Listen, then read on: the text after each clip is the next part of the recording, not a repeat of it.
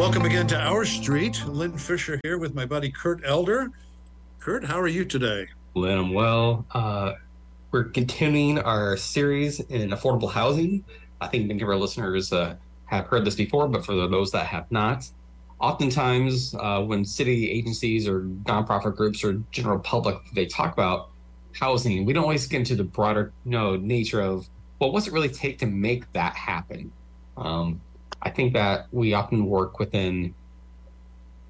I don't think we have a full deck of cards, and so I don't expect us to get a full deck of cards out of this. I just want to get a couple more aces up my sleeve. Kurt and myself, but uh, welcome to the show, and uh, hope this isn't the the first time and the only time that you're. Uh, is the first, but not the only time that you come on the show. So, for those listeners, uh, Charlie, who don't know who you are, could you give us a little bit of uh, background, please? Yeah, of course. I, I'm with NeighborWorks Lincoln, currently uh, chief of staff and then director of our real estate department. Um, so my my job really entails from a from an organizational standpoint, helping uh, just with the organizational management, but then also in the real estate, uh, our program area, um, overseeing our land acquisition, um, and then all of our construction whether that's new construction or projects that we uh, purchase and renovate and then resell. So, how did you become part of NeighborWorks Lincoln? Let's just because I think that's an interesting just part of the story yeah. as well. Just some context. So, how did you yeah. NeighborWorks? So I'll I'll kind of go back to the to the beginning of my professional career.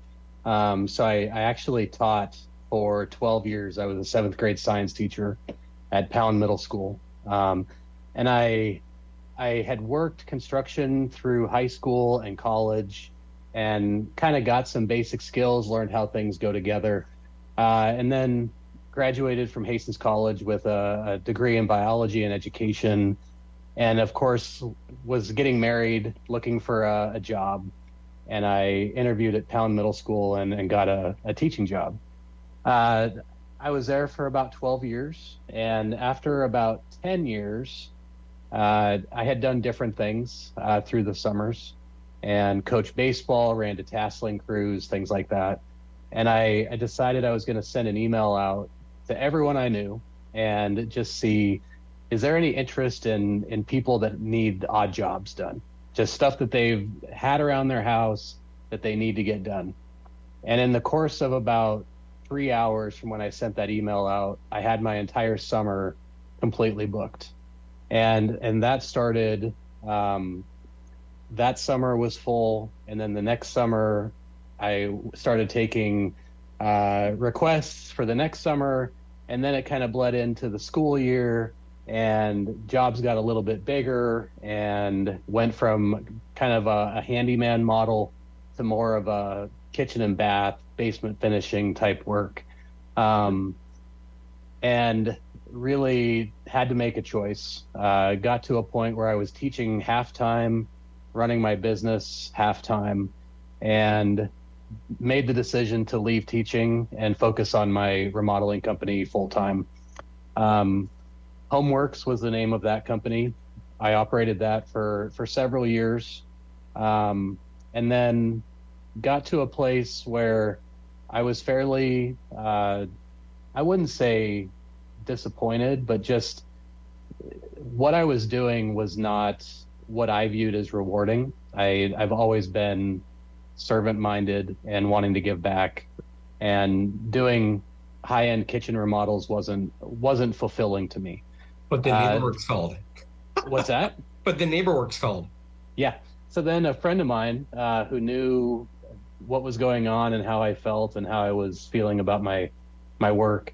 Uh, had seen that NeighborWorks was hiring for a rehab construction manager, and part of that job description was teaching the homebuyer education course, which is by far the the biggest community touch that NeighborWorks has. We educate over 300 uh, Lincoln residents every year on what it means to be a homeowner, whether that's getting your finances in order, understanding the the real estate process, um, uh, inspections, how to assess a home. All of those things fall under that class.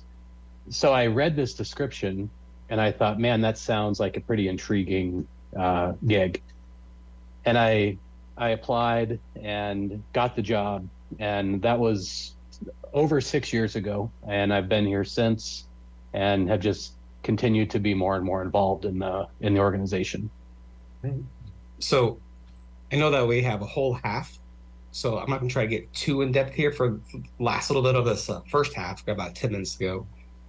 But when we get to the meat and potatoes of this idea and topic, which is affordable housing creation, there's different nonprofits around Lincoln that do this work. We've already had a, had a conversation with uh, Habitat for Humanity, uh, Lincoln Housing Authority.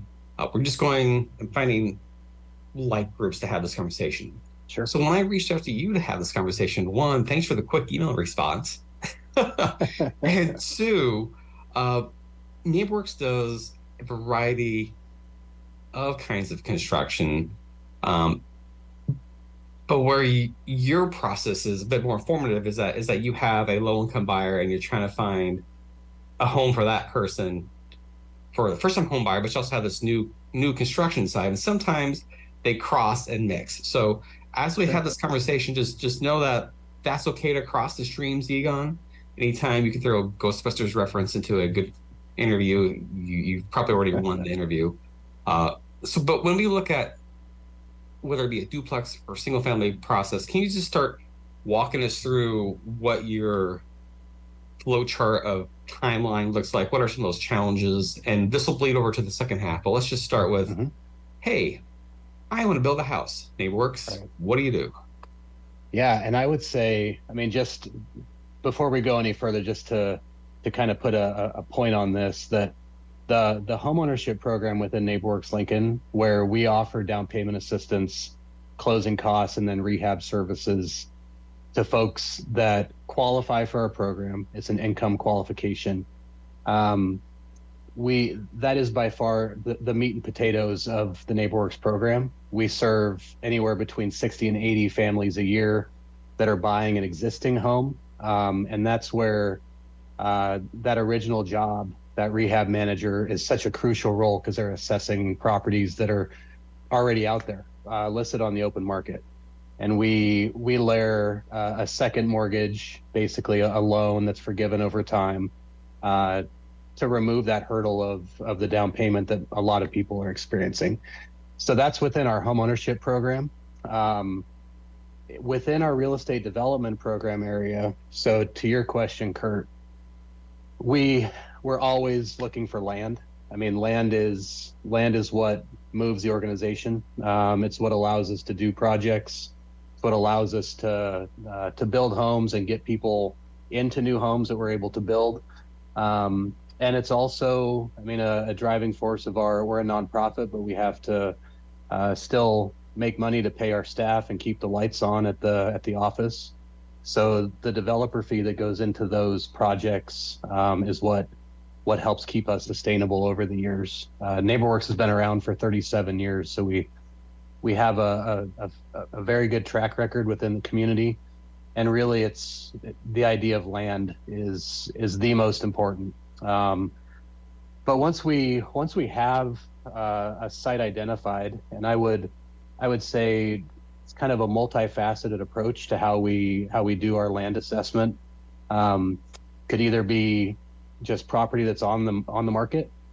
Um, we've bought several properties that are either homes that are dilapidated that need to be torn down and, and redeveloped, or we buy uh, empty lots that have that have sat vacant uh, for whatever reason uh, for for in some cases decades and then we're able to put a, a, a home on that site. I think uh, what we have really started looking at, and this is evidenced in our strategic plan, is that we we need to acknowledge that land is the is the premium, um, and if we can if we can leverage that land to build a, as many homes as possible um, within within a context that uh, is livable um, for for our homeowners, then it opens up larger parcels that we can instead of looking at a one for one replacement. Um, for example, at 33rd and Q, right now we have a project wrapping up that was a double lot, had had a house on it since the 20s, I believe, and had fallen into disrepair. And we were able to purchase that home, demolish the structure, and then go through a replat where we made four individual parcels. So we view that as four for one. And that's how we we view being able to kind of make a dent into the the housing shortage. We we realize that I mean we're never going to be able to build thousands of homes a year uh, that Lincoln needs, but if we can leverage the land that we have in a way, um, then we're we're starting to get somewhere. There's always just a certain amount of need out there, and this conversation is going to take two facets that I hope to cover enough so. Uh, one is what we're talking about now is building of a home that's for resale for a single family homeowner mm-hmm. uh, or just for a homeowner. And the other side will be if NeighborWorks ever got into the rental side, what would make projects like that possible? So I think we're going I'm going to try to tackle this front side, which is a single family homeowner right before a break. We have about four minutes. Land is king, just as you said, and finding that land that fits within appropriate parameters that fit within your funding streams.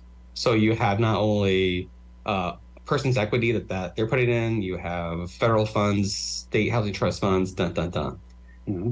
And so what a, uh, our listeners may not know is that in order to, to use funds on a piece of property, that that property needs to be in a certain area that meets certain environmental uh, qualifications, right, Charlie? Sure. Yep. Absolutely. And so uh, too much no noise traffic, too close to train tracks, uh, pollution, um, XYZ kind of floodplain. Floodplain limits those yep. those options. Has NeighborWorks? So uh, that's a question for later. So when, when we think about your um, cash flow, what what kind of house are you building, and and what's that assessing at? That's what I want to start with because when we talk with Habitat, they're saying that they're building single family homes that are assessing around 250. Where are you at? Yeah, so we we build. I mean, we're building all single family homes. Um, that might be in a different typology. It might be four four row houses. That might be a duplex, but everything is is owner occupied. Um, and I would I would say our our assessments are coming in in that 200 to 250 range. I think what we what we see is that we we actually and this becomes important when we start talking about the land trust's involvement in in this ownership model. Um, but what we've noticed is that we have essentially from the from the date that a, a new owner takes residence, takes occupancy, um, we have about a year before the assessor kind of catches up. Um, and we we've seen anywhere from maybe an initial assessment um, that's mostly based on the purchase price. Uh, we just to be just so your listeners understand. I mean, I I've said over and over again that you don't actually build affordable housing. You you build normal housing and then you subsidize it to a level that's affordable for low to moderate income buyers. So our our construction costs, our total development costs are sometimes over $300,000. But we're selling that house for, in some cases, 160,000, in some cases, 190,000.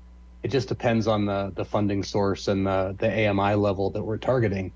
Um, but our assessments for the first year tend to track with that initial purchase but then it's years two and three where you start to see some pretty steep increases um, I've I've looked at a couple properties. We've gone from like 170 to 230 to 290 within a couple year window, and I I realize there's there has been some I mean pretty massive shifts in the market, um, and the assessor's trying to keep pace, but um, it is it is something that we keep a, a pretty close eye on. We're going to take a short break as we continue our conversation here with Charlie Wesh with uh, NeighborWorks. So don't go anywhere. We'll be back in just a couple minutes. Back.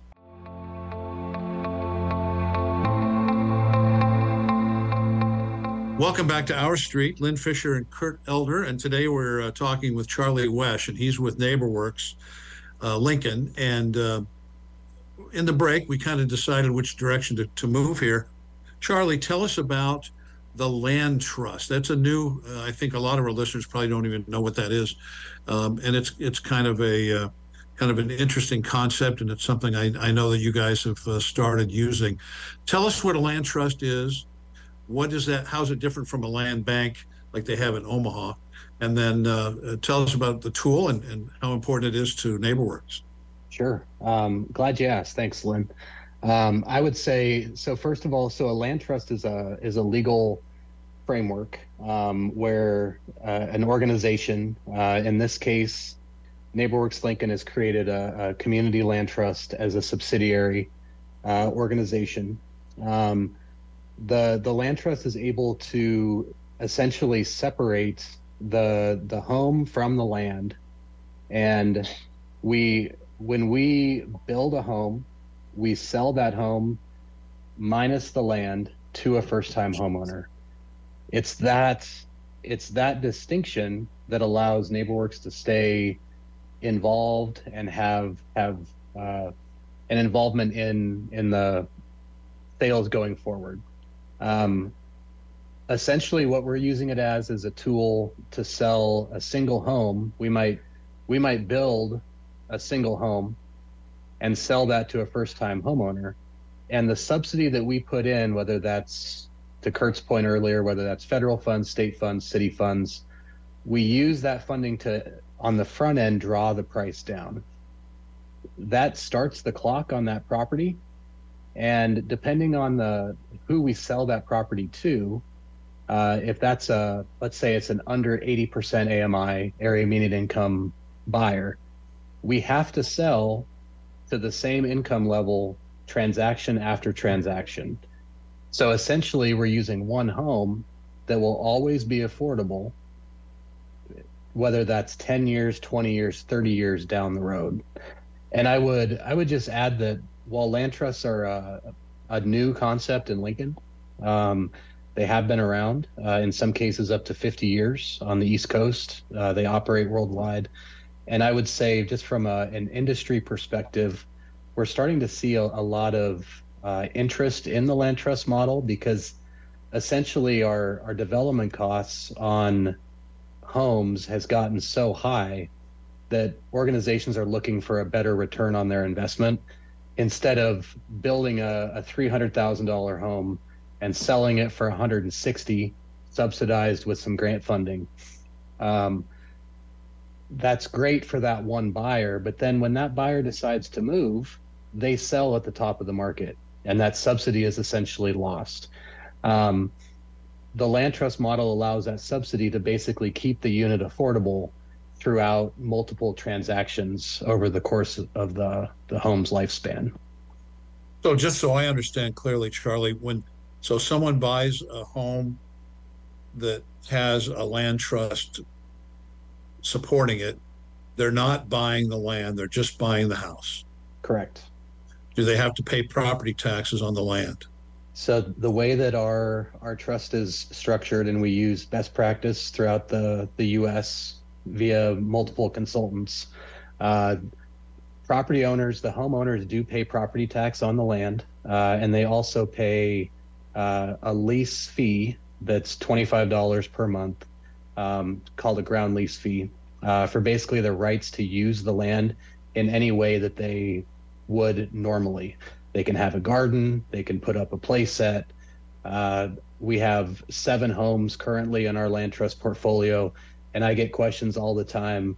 Okay, I understand we're in a land trust. Can I still do this? Can I put in a play set? And I have no interest in micromanaging people's ownership experience. Um, yes, they have all of the rights um, as if they own the land, but it's that that distinction that allows resale to happen at a at a res- at a restricted level. So I know that you're doing your land uh, land trust homes under your current new constructions, things of that mm-hmm. nature. Mm-hmm. Sure. Um, let's say if someone had a home and they're aging out, they had no apparent heirs, and they wanted to capture some value if they would put their home into your land trust portfolio after they expire, is there any estate benefit to them? What's basically I'm just trying to learn, is there a way to get more people involved in into your portfolio? But what's the benefit to them if one exists? Does that make sense? Yeah. Uh, what we've we have not. I, have had several uh, community members reach out to me about wanting to, whether they're moving up or downsizing or whatever the situation might be. There's interest in being part of the land trust and, and having a a piece of of what they've owned be part of the affordable housing solution. Um, and essentially, what we would we would need to do is from the beginning do an appraisal so we can establish this is the value of the home, this is the value of the land, and either the land trust would need to be able to purchase both and then resell the house minus the land or in a lot of cases people have expressed interest in wanting to to basically sell the house but then donate the value of the land. So there is that charitable contribution that that comes in. Um, where the, the land trust is is governed by a nine member board and that's definitely a direction that we want to go. But for right now the land trust has been pretty much has been exclusively new construction projects that that that NeighborWorks Lincoln has built but that's definitely an area that we want to move into is the existing homes. So, bringing that gear down, Lynn during the break had a question that he was curious about. But how does NeighborWorks deal with impact fees and, and other development fees of that same nature? For a single family home, impact fees five thousand bucks. Uh, who pays for that? How's that get covered?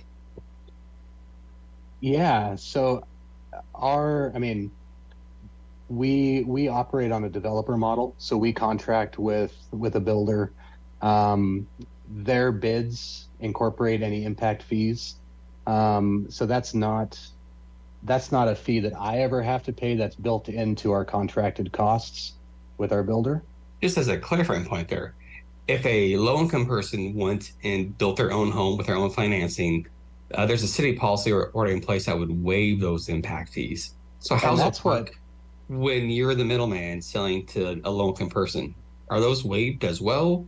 I, I or, believe so. I would have to. I mean, I've I've never heard of us having to pay an impact fee. Um, I would just I would want to check with our builder because I know I've looked at the the language on the back of that application, and it says like it has to be like that's reserved for rental properties. But I believe we do get a we we do get any impact fee waived since we're uh, selling to a low income sure. eventual buyer. Is, so as as I promised our listeners, I just kind of want to get into the second side of this, which is rentals. Uh, we we've been talking about home ownership, building, get people in home ownership, but there's been you know thoughts of NeighborWorks possibly getting into a rental market, and that you know it takes cash flow and it takes property management and things of that nature. Um, two part question: two separate questions really. One is where's NeighborWorks on that spectrum these days, and two, uh, if there was a a pool of money that people would uh, raise to then help you build affordable housing, is there a certain rate of return, even small, that you could promise them if they worked with you?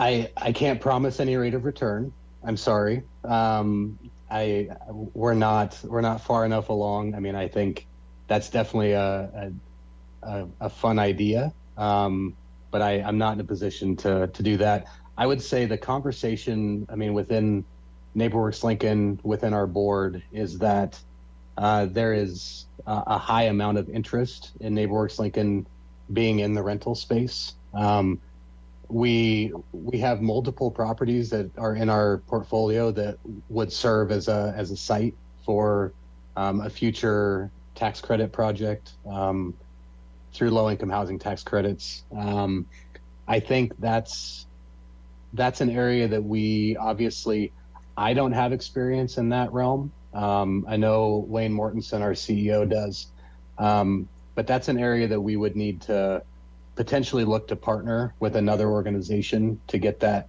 that experience and that track record. Sounds good. Uh, I only have two questions left. Lynn, kick in if you don't need to. But when it comes to what tools, what tools or opportunities or changes would NeighborWorks need to be more effective, or then create more housing, or just have flexibility to be more dynamic? And I know the easy answer is give us more money. Um, but uh, if we could pause that idea, is there something else that do you do you think that you should get a density bonus if you provide affordable housing? Do you think you should get some automatic waivers?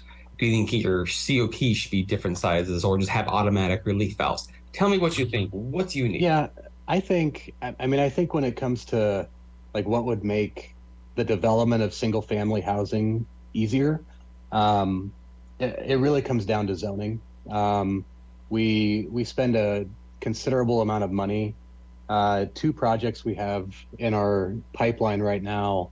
Uh, one is at 26th and U. It's called the Holly Corners. Uh, it's a community unit plan. The other is uh, at 46th and Pioneers. That's a 12 unit row house development. And in both of those cases, the the process to go through planning is to establish a community unit plan, which involves uh, a lot of a lot of cost, drainage studies, and uh, just the the planning process, the surveys. I mean, all of the studies that go into that. And I think if that process was more streamlined, um, maybe not requiring, uh, maybe if the threshold for establishing a CUP was less than the the one acre that it is right now. Um, I also think um, what we've started having conversations about is if if you're building a product that's designated as affordable, can there be can there be some sort of built-in variance? Uh, so if you're building an R2 zoning, can if it's an affordable project, can you get some relief to basically make it so like you're building an R4? Um, other communities have what's called an affordable housing overlay, where it creates basically a, a different zoning map based on uh, whether it's an affordable project or a market rate project. So I think all of those things are would be would be helpful. And just for clarifying in the last question, I believe that we have time for, even with those developer fees that are existing right now, NeighborWorks is still making a profit on those projects, right? Yes. But if those were less, you would have more money to do more things. Exactly. All right. And and time is money. I mean, if we money. if we if we did not have to spend the same amount of time on each on the pre-development of each project, then we could move through those faster and and get more units in the ground. Yeah, I, this has uh, been an interesting conversation. Charlie, thanks for coming on the show, and we're going to have you come back again sometime. Yeah, I'd love to. Thank you, guys. All right. All right. Thanks to our listeners for spending some time with Kurt and me, and we'll see you next week here on Our Street.